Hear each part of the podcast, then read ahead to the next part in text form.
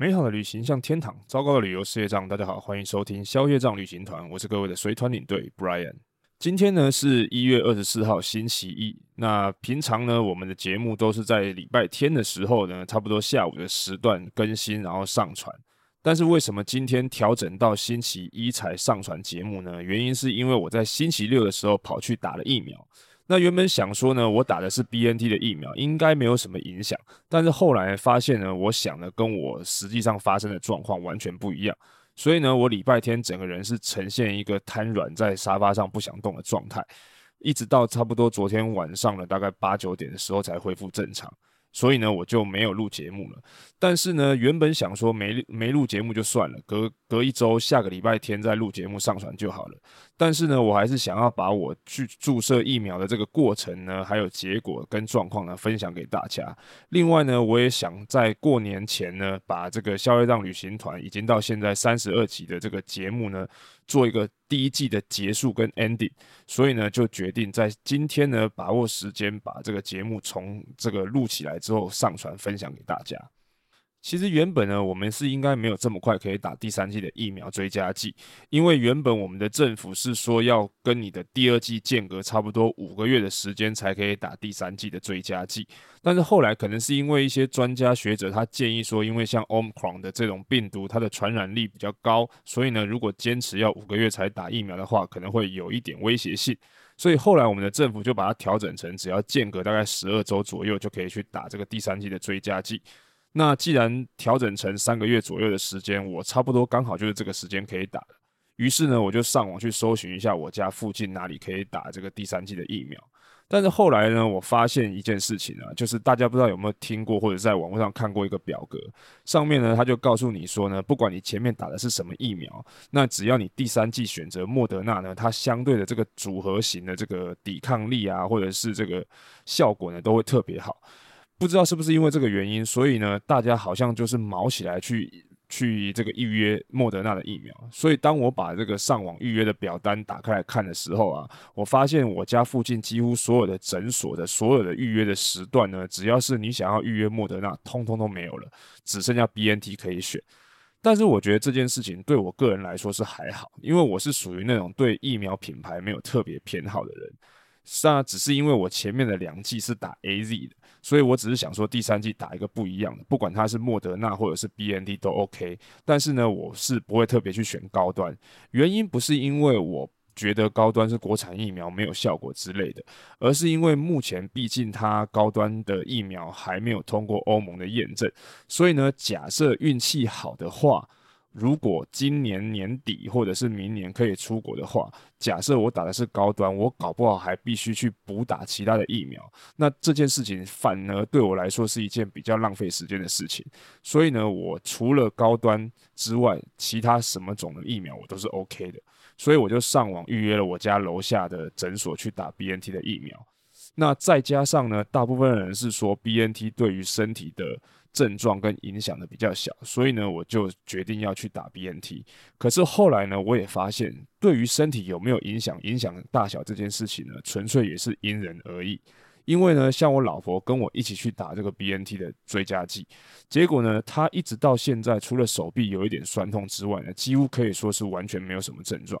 但是我呢，就完全不一样。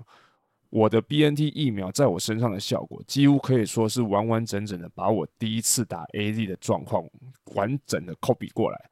因为呢，我一样是早上差不多九点半左右的时间去打疫苗，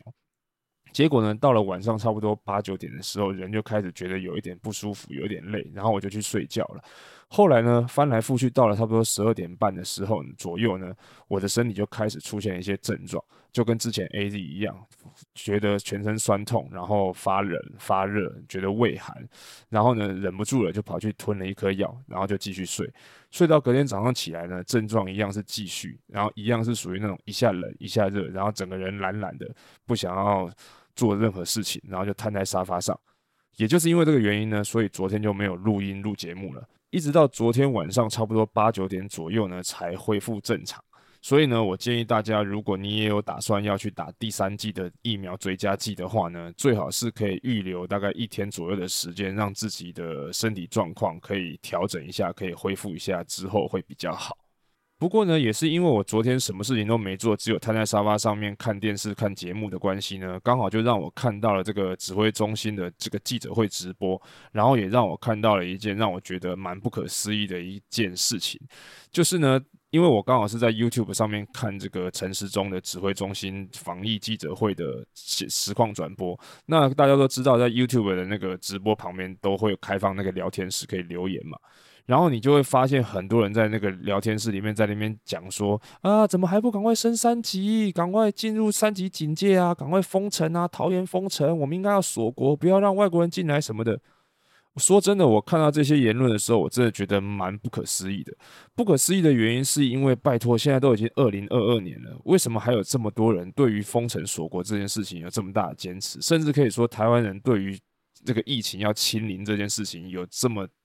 严重的坚持。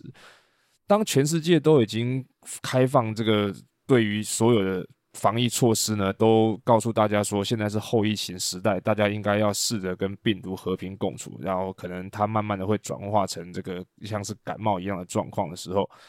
但是还是有这么多人认为只要一有疫情状况呢，就应该赶快封城锁国。我真的不太能理解这些人到底是封城锁国对于他们来说是不是真的觉得只是不用去公司上班，然后可以在家里轻轻松松的看着 Netflix， 然后想吃东西就叫 Uber Eats 这样子啊，混时间，然后度日子，然后轻轻松松的就待在家里耍废就很爽这样子，还是说封城锁国升三级对他们来说有什么样的好处？我真的是不太能理解。这样子的做法跟之前北韩只要看到有人确诊就直接把他枪毙的这种做法不是很类似吗？而且说实在话，我觉得即便真的有一天需要把人枪毙，也应该是去枪毙那些不守规矩的人吧。因为你会发现啊，当你看看新闻啊，你就会觉得像之前在吵说像春节期间那些旅外人士要回来台湾啊，一下又说规定太严格哦，一下又说什么防疫防疫旅馆要集中检疫，不能居家隔离很麻烦，然后一下又说订不到防疫旅馆，其他的很很贵等等的。可是啊，每次看到那些防疫破口在台湾那些什么路径走来走去，都是那些不守规矩规矩时间还没到就耐不住寂寞到处跑的那些人。说真的，要惩罚要锁国，应该是锁这些人，或者是枪毙这些人嘛？为什么去惩罚那些没有没有犯错然后守规定的人呢？因为我之所以会这样说，就是如果现在去封城、去锁国、去升三级的话，都是在惩罚我们这些其他乖乖的守规矩、戴口罩，基本上除了家里，其他什么地方如果没有必要都不去的那些人，不是吗？而且就算真的封城真的锁国，你能锁多久封多久？封一下子还是封一辈子？当全世界都已经不管病毒存在与否都慢慢开放之后，难道你台湾要一直锁着封着都不让外国人进来，台湾也都不准出去吗？根本就不可能的嘛。而且假设病毒 一, 一直都不消失，难道你就一辈子都不出门吗？不过当然在那个聊天室里面还是会有很多想法跟我差不多的人会想要去反驳去斥责那些一天到晚没事就在那边喊说要升三级要封城要锁国的那些人。可是呢，我说真的，我也觉得与其把时间浪费在那一些不明就里整天只唯恐天下不乱的那些人身上呢，也是很浪费的一件事情。因为呢，我觉得那种人呢，他根本又没有想太多，他也不知道呢封城或者是锁国对于社会对于经济来说有什么样的影响，他们纯粹就没有想要跟你讲道理，所以呢，在跟他们去争那些东西呢，就算你争赢了，没有任何的意义。就像我之前跟大家分享的，我之前在带团的时候，我之前有在节目分享过，有很多人呢在跟我们聊天的时候，不管是团员还是朋友，就会跟我们讲说呢，啊，领队导游就是赚钱就是很轻松啊，反正就是出国有的吃有的玩，然后轻轻松松世界到处走一走，然后就可以赚钱回来这样子。我一开始听到这种话的时候呢，我都会很义愤填膺的跟他们解释说啊，领队是领队，导游是导游，然后怎么样，我出国是去工作，不是去玩，心情不一样，怎样怎样，解释很多。说真的，解释到后面到了一个程度之后呢，你慢慢的就会转化成另外一种想法，就直接也不想解释了。反正他们当他们这样说的时候呢，你就会跟他讲说，对啊，真的是这样啊，赶快来吧，赶快去来当领队吧，当导游吧，赶快去考，很简单的，就这样去吧。因为说真的，他们在讲这些事情的时候，他们就根本就没有打算要搞清楚这些事情到底是怎么回事。就像那些在喊封城喊锁国的人，他们就真的没有想要管那些封城锁国之后的后果，他们当下就只想到自己眼前的事情，只想到自己而已。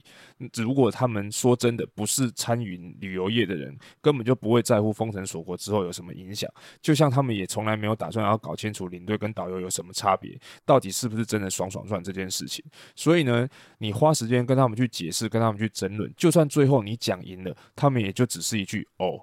然后就没有了。所以我真的觉得不需要把时间去浪费在这些无谓的事情、无谓的人身上。生命有更多的美好的事情值得去浪费，不需要浪费在这些没有意义的人身上。这大概就是我的想法啦。那另外一件事情呢，就是在前面有跟大家讲到，就是我打算在这一集呢，也就是节目的第三十二集，把消业障旅行团呢做一个第一季的结束，第一季的 ending。那之所以会有这个想法呢，是因为我之前有跟大家说过，我们的节目呢都是在每一天每个礼拜的星期天当天新鲜出炉，然后当天现录现上传的，我没有特别的去预录或者是储备一些节目的内容。所以呢，在接下来就打算是要过年了，然后过完年之后呢，我打算家人带着家人去五天四夜的环岛旅行。所以在这个过程当中呢，我应该就不太会录节目上传，所以这段时间呢，我也打算刚好让自己有一个休息喘息的时间，然后顺便沉淀一下心情，沉淀一下想法，然后思考一下将来下一季、第二季或者是后续的节目，如果还有再继续做的话，要怎么样做会比较做起来比较愉快，比较舒服。那当然会有这样的想法，另外一个原因是因为我刚好在前一阵子呢，有看到另外一个一样是做旅游的 podcast 的底下有一个留言，那这个留言呢是留给那个节目的，不是留给我的。但是呢，我就很不巧的我自己拉椅子对号入座了。那上面他的留言是这样写的，他说呢，那个节目的内容呢听起来非常的舒服，很像是一般轻松的聊天，不像某一些旅游节目呢，他会在节目上面掉书袋，讲很多历史文化由来，很容易让人听了就分心不、嗯、等等之类的。说真的啊，我虽然这个节目的留言不是在讲我啦，可是我说真的，在我带团的过程当中呢，我也慢慢的一直一直在思考说，我应该要做什么样的内容。因为啊，大家可能有发现我的节目最近的几期，慢慢的其实没有什么在讲奥克的内容。因为呢，这个原因呢有两个。第一个呢，是因为说真的，奥克的这种东西呢，其实你不会一直去记得它。其实我们常常下团之后就想要把它忘记，因为说真的，在做领队的这一行呢，如果你一直把奥克的这件事情记在脑子里面的话，很快你就做不下去了。所以说真的，除非你是遇到那种十恶不赦、超级讨人厌的那种状况，你会刻骨铭心之外呢，其他说真的，你基本上下团之后你就会忘记了。那另外一件事情就是呢，在做节目的时候，我们常常也会在想着，我们到底应该要做什么样的节目，做什么样的内容，大家才会喜欢。可是你会发现啊，慢慢的你就会觉得，其实你不管做什么都没有办法去满足每一个人的想法。就像一样在做旅游的 podcast， 有的人可能是走背包客的路线，有的人可能是访谈聊天的路线，有的人可能像我一样在做旅行社领队相关的路线。可是呢，还是有人会喜欢，有的人不喜欢。即便是真的在带团的时候也是一样的。像我自己就曾经遇过一个我自己觉得很匪夷所思的客诉，就是呢，我有一个团员，有一次我们去土耳其团走回来的时候呢，有一个旅客写了一个意见调查表，上面呢写的客诉是他觉得领队呢在卖弄知识。说真的，当初看到这一个投诉的时候，连我的主管都觉得非常的好气又好笑。之所以觉得好气又好笑的原因，是因为呢，当领队在外面带团的时候，除了翻译导游所说的内容之外呢，就是要把一些当地各国的人事、时地物啊，还有一些历史文化、人文风情之类的，尽可能的介绍给大家认识，知道各国不同的一些文化习俗等等的。但是这个时候竟然会有团员投诉领队卖弄知识，这不是一件非常奇妙的事情吗？所以那个时候我的主管就讲说，看到这样的投诉，你觉得我是应该要责骂我的领队，还是应该去奖励我的领队呢？所以实际上呢，就是不管你是在带团还是在做节目，不管你讲的内容或者是做的方式是怎么样，都是会有人喜欢或者是不喜欢的。而且呢，其实说真的，大家可能不知道，与其要讲那些历史故事或者是文化典故，它其实比我们讲那些奥克什么的还要来得更麻烦、更辛苦。原因是因为呢，在讲奥克的故事的时候，其实只是跟大家分享一些我们之前带团的时候的一些经验而已。说真的，麦克风拿起来就可以直接讲了。可是呢，当我们要讲一些历史故事、文化典故的时候呢，反而是需要去做一些笔记，去需要查资料，然后把东西浓缩起来。就好比之前。前两集在讲一次世界大战的时候，其实这个故事呢，我们在带团的时候都可以花一两个小时，慢慢的去铺陈，去讲这些故事的内容。可是呢，做成节目的时候，反而做得太长，我也觉得大家可能会不喜欢听，会听腻。所以呢，把它浓缩成二三十分钟的内容，其实是更不容易的。只是呢，大家可能刚好有的人喜欢，有的人不喜欢，就这样而已。那最后啊，就是我自己觉得呢，其实呢，一个人自己这样子做节目呢，其实很容易就会有一些惰性，就像是比如说昨天身体不舒服啊，或者是临时有什么事情耽搁了，你就会觉得啊，没关系，下个礼拜再录就好，这样子的想法出现。而且呢，做节目毕竟就是不断的把你自己之前的一些知识储备啊，或者是能量不断的在做输出。其实除了念书之外都没有什么额外输入的机会，所以我也想说趁这次过年的时间呢，还有这个环岛的时间呢，把自己的能量补充一下，然后放松一下，思考一下有没有要再做下一季，然后如果有要再做第二季的节目的时候呢，应该要做什么样的内容，像是一样自己一个人找一些故事或者是一些历史来说呢，还是开始做访谈之类等等的。那不论怎么样呢，我都是希望找到一个自己觉得很舒服很轻松的方式，也让大家能够听得很愉快很开心的方式去做新的节目。所以呢，希望大家都还是可以给消业障旅行团持续的支持啦。那不过呢，虽然节目可能暂时在过年的期间会有一段休息的时间，不过